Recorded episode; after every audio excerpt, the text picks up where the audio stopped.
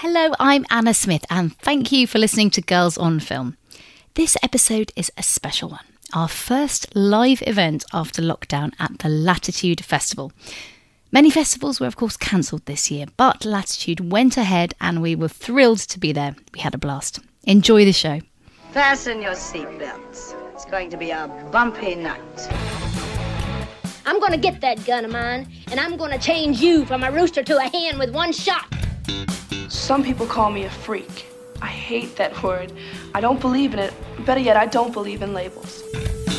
You know, I think you're the only girl in the world that can stand on a stage with a spotlight in her eye and still see a diamond inside a man's pocket.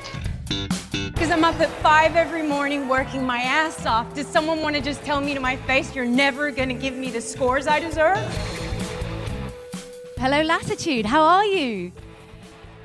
Hello, welcome to Girls on Film. My name's Anna Smith. I'm a film critic and broadcaster and host of Girls on Film, funnily enough. Um, can you give me a cheer if you've heard of the podcast before?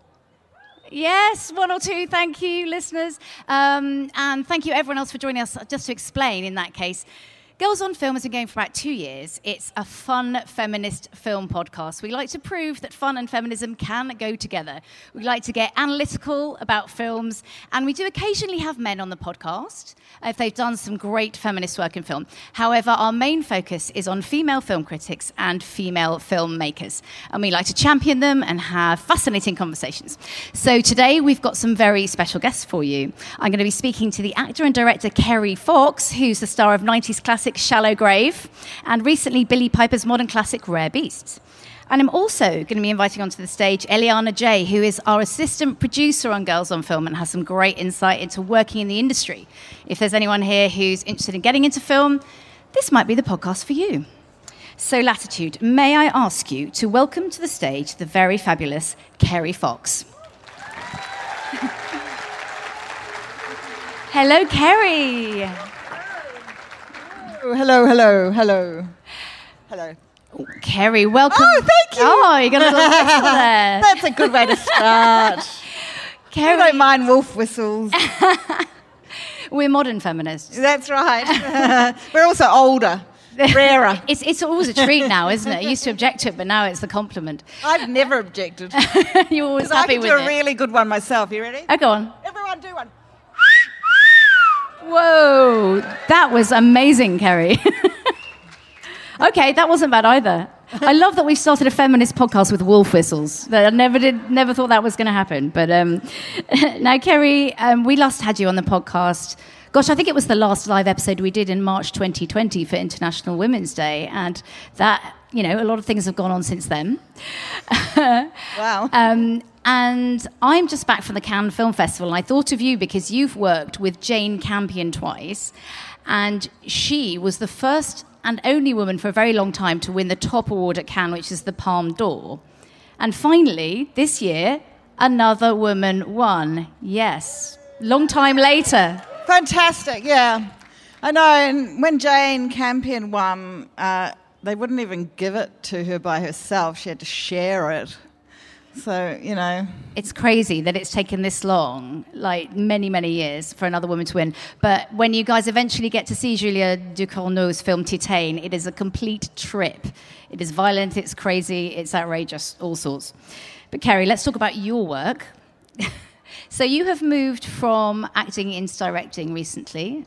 Um, I have really enjoyed watching your short film Topping Out. Um, will you you. explain a little bit about this short film? Because it's not often on Girls on Film we feature something with two men in it and no women, but Right. I think it is actually very relevant to us. Okay, so I have made, uh, directed a short film called Topping Out, which uh, is about two Irish blokes on scaffolding. And there are a number of reasons I made it. Uh, one was I wanted to really challenge myself, so I shot something that was on scaffolding 13 stories high. And you know, sometimes I, in the past, I've had a little bit of a you know vertigo situation, but it was fine. I dealt with that clearly, and also I wanted to, um, to be honest, it, it's about these two mates. One's older, one's younger. Um, one's going through a bit of a, the older one's going through a bit of a crisis. He's feeling sort of unloved in his and unsuccessful, and the younger one is very, very boyish and um, young, like like younger than my son. You know, he's he's only eighteen. And the beautiful uh, Ferdia Walsh-Peelo, who was the lead in um, Sing Street, plays that character. And my darling partner Mo Dunford plays the older man who um, has. You know, been a scaffolder for years, and is something of a, a guiding light to this younger guy. Auto antonym. That's a fucking good word. You know what it means? Sounds like an LTD. What? If you have unprotected sex, you can get uh, an auto antonym, like an LTD. An STD. Yeah. Yeah, that's the one. So I was right. An auto antonym, Toby, is a word that means the opposite of itself. What? Auto antonym. I, I wanted to explore male vulnerability to, because, to be honest, I'm so sick of seeing fake male vulnerability on screen. I've, there's a sort of certain, uh, it's, it's, it's a very naive way to say it, but sort of gesture that, that overtakes male actors when they try to show that they're being really emotional and really truthful, and they, they, really have to.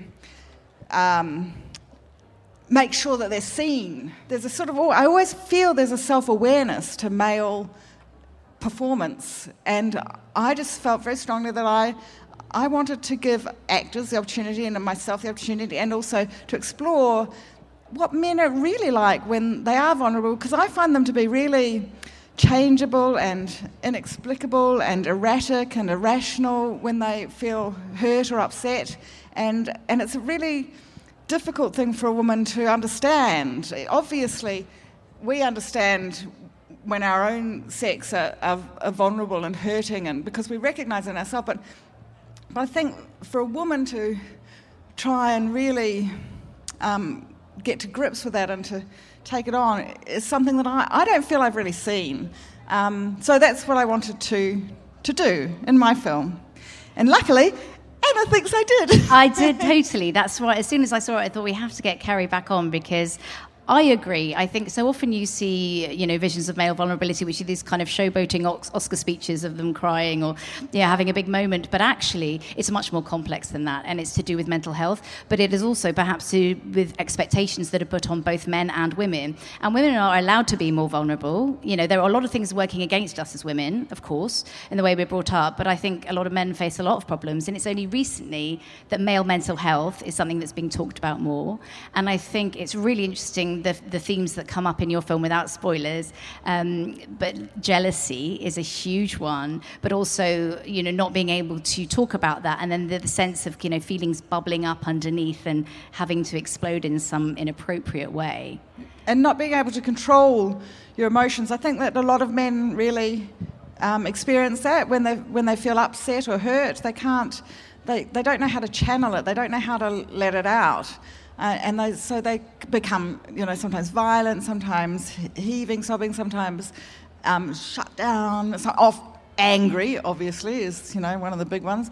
Um, and I and I just wanted to put that on film for myself. And and the reason I chose to make it um, on scaffolding was because I just wanted to show that I could really fucking direct because, you know, I have been making films for fucking 35 years and I've worked with some of the best directors and I know every sort of lens, every light, every every angle, every, you know, and I wanted to prove that that was just so easy with me. And I tell you a really great thing about it.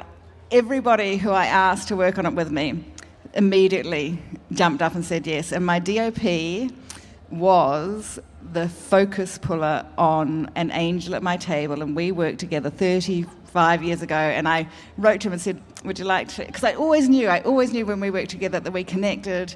We were very, very close when we were working together. Because as an actor, I find one of the most important people on set is the focus puller. Do you guys know who what that job is or what that job entails? Do you want to Okay. explain it, just in case? Yeah. So, and I started working on actual film, but focus pullers are still used, even though we're all in digital. And and on film, they used to be the person who pulled everything into focus. And they used to be they used to watch the performance, watch the actors, and make sure you were sharp and in focus, you know, by looking. But now, of course, they have video screens so they can see exactly what they're looking at. But, um, but they watch performance, they know performance, they see performance, and they, they are working in tune with the performer. And I had worked so closely with him on you know, this incredible piece of work, which was the film An Angel at My Table, which Jane Campion directed in 1989. Um, and and and I and I wanted him. I knew. I've always known that we would work together again. And then he he came and shot this for me, and he's done the most amazing job because, you know, like I keep saying, we were 13 floors up, and it was very difficult. How's your vertigo now? Over. Really? You've embraced a lot of, maybe not fears, but challenges with this. Yeah. Um, but on Girls on Film, as you know, we celebrate female directors. Um, the statistics until quite recently have been quite woeful about women that have been given enough of a chance um, at many different stages of their career. Things are looking up because we've got Oscar-winning, you know, female directors now finally, and as we were saying, in, in, you know, in Cannes.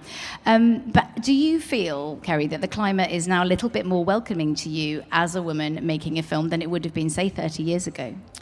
Oh, absolutely. I was thinking recently about what Jane Campion must have gone through when she started uh, making the sorts of films that she makes. And there's this terrible word that people in my industry use, and particularly use for actors and women, which is difficult.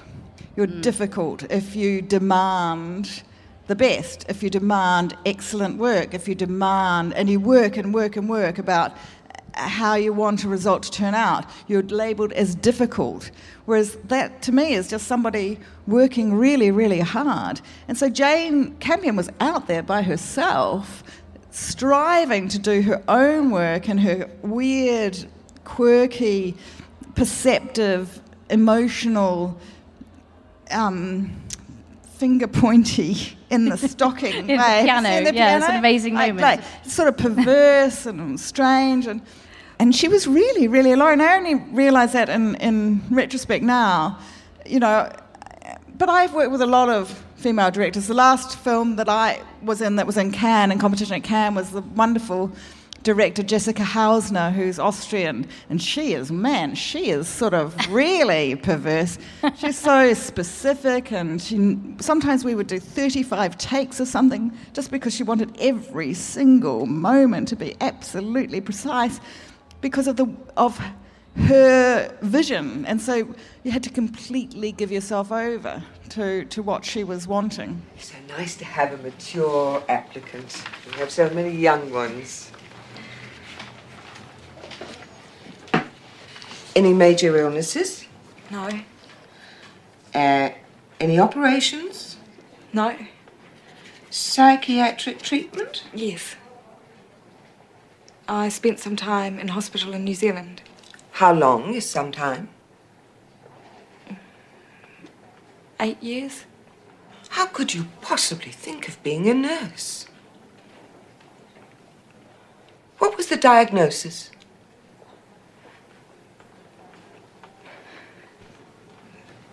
Schizophrenia.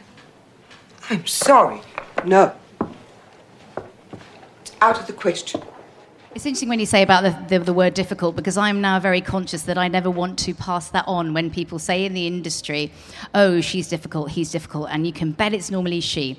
It nearly always is that. And one of the things that really taught me that was the Harvey Weinstein scandal um, because a lot of people came out and said, well, the reason I was labeled difficult in the industry is because I turned Harvey Weinstein down.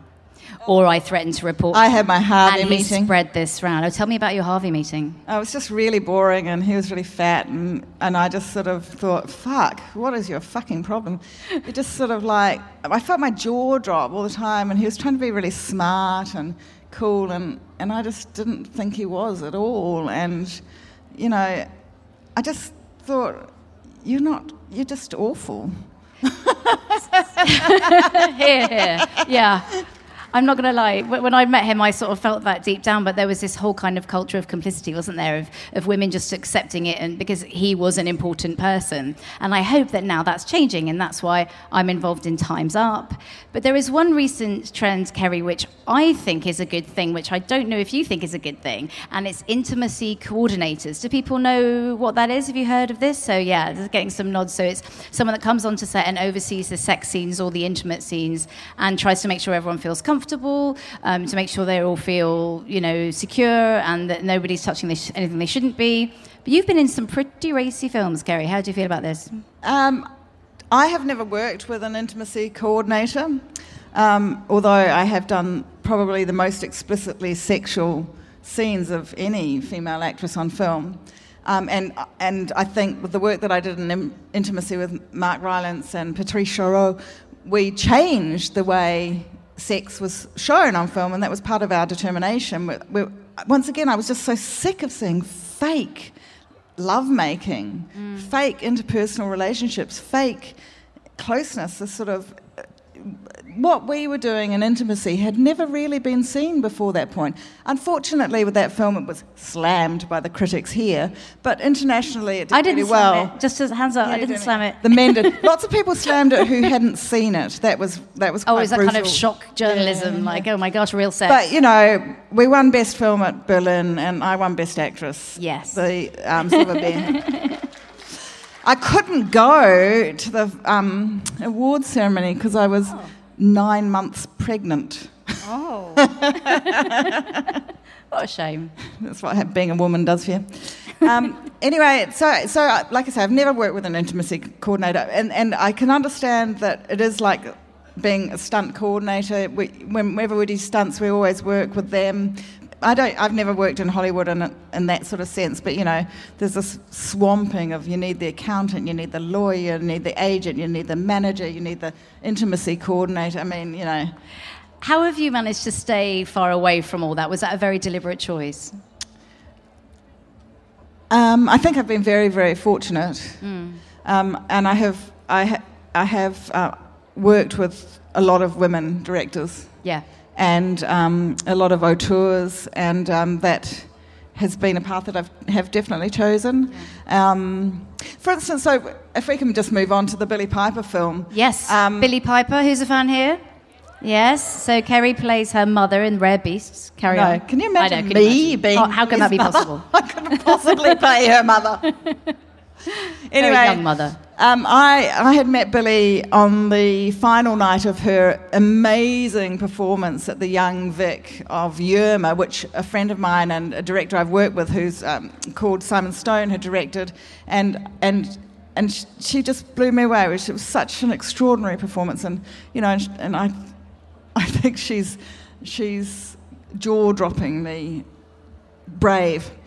Um, and that, you know, I, just happened to meet her through an Australian friend. Those Aussies get everywhere. He was in the play as well. Anyway, um, and then uh, she asked me to play her mother, and we just chatted over the phone. I was in Australia filming another great film by, written by a woman, an Aboriginal woman, woman called Topping, Top End Wedding. Um, and I spoke to Billie on the phone, and, and I read the script, and the script was like something I'd never read before. It was chaotic and painful, and I thought it was so real. I thought, this is, this is like a woman's life. This is my life. I mean, Billie's character is my life. I'm a single mother with two kids.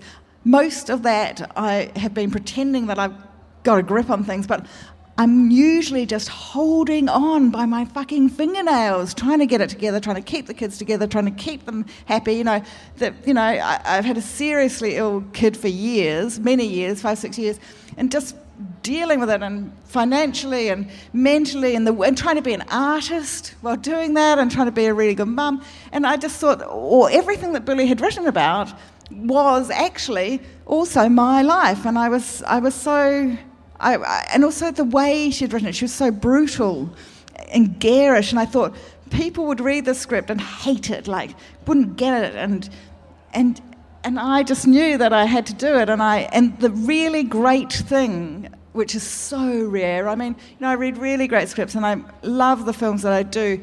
but it's very rare that the film that is made is the film that that director wrote. And she, she made the film she wrote. And I'm so incredibly proud of her. I just, I think that's, that's a great achievement. Welcome to my life. How long are you staying for? Indefinitely. We should go and watch people being happy. Every wife, respect your husband! I'm what you call a post post post feminist. Hmm, just an original woman. What is going on here? She used to be such a funny child. She used to write these little love letters and then often little death threats. I want to unveil myself to you one piece at a time so that I can talk you through what I physically hate about myself. You're broken, Mandy. What I want a five hour day. You believe in heaven! I want to make stew that keeps. You don't need to make stew. What do you want? What do you want? I want a man. A Man will send you mad, man. Even though I feel scared and angry, I still love and respect myself. Kerry, what else are you up to at the moment? Oh, I, sometimes I never know if I'm allowed to say anything. Are anyway, oh. I'm. Um, oh, I've just made this really wonderful film by another film, female film director. Yay! Uh, called Claire McCarthy. She's Australian, and it's about the. Um, once again, I'm playing a mother. Um, of a, oh no, I can't give that one away. That's a spoiler. Can't say that one. Anyway, um, uh, it's about Clarice Cliff, who was a, a, a potter from Stoke on Trent in um, the late 1920s, and um, it was all deco pottery. She changed the way that pottery was made, and it's the, uh, the daughter, the Clarice Cliff character, is played by the absolutely divine and gorgeous and so beautiful. You just sort of want to lick her. Is um, uh, uh, Phoebe Dynevor from Bridgerton, and she's divine. Speaking of the last year and the weirdness, uh, how, how has that been for you in your industry? I haven't worked. 'cause when I made the short film, I knew that I would probably have to take a year off working, basically. Um, but then that stretched into two. Wow, exactly. Yeah. It's been a crazy time, but I have to say, one of the, the weird silver linings for us, and obviously not to undermine the terrible situation, is that a lot of people have wanted to connect. And a lot of people have needed connection, and podcasts have become something that people have been able to connect through. So I would love to uh, introduce someone to the stage who is part of the Girls on Film team because Girls on Film isn't just me, it is a community of amazing women. So please welcome to the stage Eliana J. Eliana's been working with us for about 10 months, producing, doing all sorts, but we thought it was about time we got you front of house. Yeah, it feels very weird to be this side of the microphone. Normally I'm down the other end of a Zoom call, you know, listening, camera off, muted, everything, but suddenly I'm on stage at Latitude. It's a bit of a weird, you know, turn of events, but here I am. Well done. Yeah. Promotion. You know what? I think it's surreal for everyone just to be here at Latitude. I mean, I don't think any of us really definitely thought it was going to happen until we actually turned up today. It's just, it's incredible. Uh, That's so true. Uh, You know, I, I came back from Cannes last week, so I've had seven different COVID tests to get here. and I'm like, I know everyone's doing this, so yeah, it's an amazing thing to be here. But Eliana, obviously you are a young woman who is recently graduated and at a very difficult time during the pandemic. Um, how has it been trying to explore the film industry this past year? Yeah, it has been. It's been quite difficult. So after I graduated, I applied for a load of internships. Um, you know, all things I'd found online because, you know, when you want to get into the film industry and you tell the, the career zone or your school that you want to get into the film industry, the first thing they say is, why don't you think about advertising or marketing instead? You know, we don't have any materials about the film industry. That's, that's too hard. Don't do it. Wow, they still say that because they said that to yes, me. That's yes. mad. Yeah. so, you know, lots of researching. I found a load of internships, really hopeful, and then they all get cancelled because nothing's in production. Yeah. Um, and then, you know, I spend a few a few months just fig- trying to figure out what to do, and then I stumble upon the podcast because maybe things aren't in production, but actually podcasts were popping during during lockdown, weren't they? So. Um, Yeah. yeah, and I've been doing the Girls on Film podcast since September last year, and uh, it's been great to try and get into the industry in a different way. It's not what I thought I would be doing originally. Um, but actually, it's been really, really valuable. Maybe I'm not in film production, but I'm, you know, going into the industry through criticism. But you're actually also just explain. I think that people don't really mm. get how much is needed behind the scenes of a podcast. Can you just run through every every person's input? Yeah, definitely. So there are four of us on the Girls on Film team. There's Anna Smith, myself. We've also got Hedda Archbold, the executive producer, and Heather Dempsey, um, who's my fellow assistant producer and social media manager. All of us work together uh, to make the podcast what it is. So there's lots of emailing involved. Finding guests, that's my favourite bit. Researching, finding those women out there who are either really popular and everyone loves, or the women who we feel are their voices haven't been heard as much and trying to get those on the podcast as well. Um, and the women aren't always, you know, in the film industry themselves. Some of my favourite podcast episodes we've done feature women who are perhaps affected by the issues that are presented in films. So, for example, a recent one we did was on Promising Young Woman, the film, which came out at the, the very sad time um, of the Sarah Everard vigil and, you know, her when everything was going on uh, to do with that, and it was a very sad time. And we thought, you know, these two things, the film and this, can come together in a special way, and we can make a podcast which is very thoughtful about this. We so we invited on a police officer, Susanna Fish, an activist, Amara Zaina, and a critic, Leila Latif. So we looked at all elements of the film and the context of the time we were in. And I think that was just a very special way to look to look at that, to connect film to, you know, our experiences today. My assistant tells me that you're interested in resuming med school. I left under unusual circumstances. You remember the accusations made against Alexander Monroe? I don't. He took a girl back to his room. You know, we get accusations like this all the time. It's a he said, she said situation. What would you have me do? Ruin a young man's life?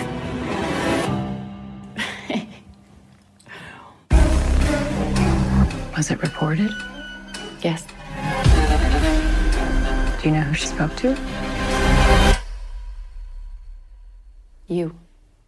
I love that too, and I think we did one on hustlers, and we spoke to real strippers, and I think again it was so interesting hearing from these women that were saying, you know, we see we see ourselves represented on film, but when is it actually accurate, and when do they come to us and ask us what our jobs are actually like, and do we actually enjoy our jobs? There's this kind of tart with the heart cliches and that sort of thing. Kerry, have you ever consulted with? Oh, you must have done consulted with someone who does what you portray. Yeah, mentally ill people a lot.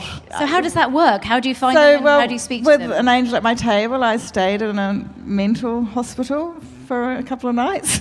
How was that? and I, it was really sad. Right. And also, I, I, I sort of have experience of a lot of very troubled people, you know, and have a real uh, comprehension of the workings of a, a sequence, a web of reality. For instance, these people were diagnosed as schizophrenic, but it meant that the the the imaginings were incredibly complex. And actually, if you took the time to follow them and listen and work through, they were totally logical and airtight. And and hmm. so yeah, I mean, I've I've done a fair bit of that. And how does that then? Oh, and I've been up a lot of scaffolding, obviously. Yes, clearly. now that your vertigo's all gone I've been drinking with scaffolders. Can you knock off the s- some shelves for me when, you, when we get home? Um, but I want to sort of close by asking you both about tips for the industry because there might be some people who are interested in getting into the film industry at some point here. Um, so first of all, Eliana, from your point of view, as someone that has managed to get some kind of a job during the pandemic, but also Yeah. you're still speaking to producers, right? And you're still talking. Yeah. I mean, I- don't leave us, but I'm just saying. yeah. I'm still very much on my way in. I- I'm definitely not there yet by any means. but I'd say from I've been trying to get here from a, from the age of 16 really, and I'd say you know gathering all that kind of experience together so far. be open. Don't narrow your choices straight away. Don't narrow your experiences too soon. You really want to be open to anything. So, for example, I wanted to get into film production, but along the way, I tried to work at a film festival. I worked at a cinema museum, which was one of the best things I've done, I think. I love the cinema museum. Um, I've, you know, joined a filmmaking society, lots of stuff now on a podcast as well. So, um, and then so don't narrow your choices too soon you want to get to your it's great to have a goal but you know broaden everything before that you might find something else you actually really love and i would also say um, just be really open contact people reach out to people definitely email email email that's very important yeah, yeah. Kerry, Kerry's okay, right. Okay. These are these are my guidance rules. Excellent. Okay, got your notepads and pens out, everyone. Learn to make a really good cup of tea. The person who turns up with the cup of tea at the right moment, and it's a great cup of tea, hears all the conversations, ah. is brought into all the conversations, is asked, We're just having a really important meeting here about really important shit. Can you make us all a cup of tea? And then you hear everything. You listen, listen, listen. Make a really good cup of tea get your driver's license. And what you were saying about just being open, like don't be judgmental of other. Don't don't. Yeah. I, I find this culture, yeah, um, you know, quite hierarchical and judgmental and classist. Yes. Try and knock that out of yourself. Just treat everyone equally and treat everyone as you would wish to yeah. be treated, and you'll go far. Absolutely right. Absolutely right. So I can't drive, and I, I'm terrible at making tea. So I don't, it's a good job I'm actually on the broadcast journalism side rather than actually trying to be in film. But there's really good advice from you both. Um, any closing words for our Latitude audience? Because like Eliana, I am so excited to be here in this year when none of us knew we actually could be. And Girls on Film was actually meant to be on stage at last year's Latitude, and of course it didn't happen. So thank you all so much for, for joining us. You know, it means a great deal to us. And we hope you all check out Girls on Film on all the platforms, Spotify, Apple, you name it. Um, but any, any goodbyes and closing words from Kerry? Oh, just have the best time while you're here and really try and remember every moment because it feels like it's going to be a really precious, precious weekend. Definitely. Eliana? I would just finish with maybe one more little tip. Do things that scare you a little bit, not things that are dangerous or you're uncomfortable with. Because I think in a in a post like hashtag Me Too era, you know, we can acknowledge that actually that culture of do anything, say yes to everything to get where you want, actually people can exploit that and take advantage of that. So there needs to be boundaries. You know, you need to not do things that make you uncomfortable. But what I mean by do things that scare you a little bit is, you know, the things that give you butterflies, that, you know, build your adrenaline up. Maybe like a festival, you know, mixing as we are now after the year we've had. I think that can be great and that can get you to great places. Well said. Thank That's you, Eliana. Exactly. Thank you all for listening and watching to Girls on Film. Have a great latitude. Thanks, guys. Have a great night. See you around. I hope you enjoyed our Latitude episode. We can't wait to go back next year. Hope you can join us. Girls on Film is an HLA production, brought to you by executive producer Hedda Archbold, audio producer Tom Wally, and assistant producers Heather Dempsey and Eliana J. We'll be back soon. Stay safe.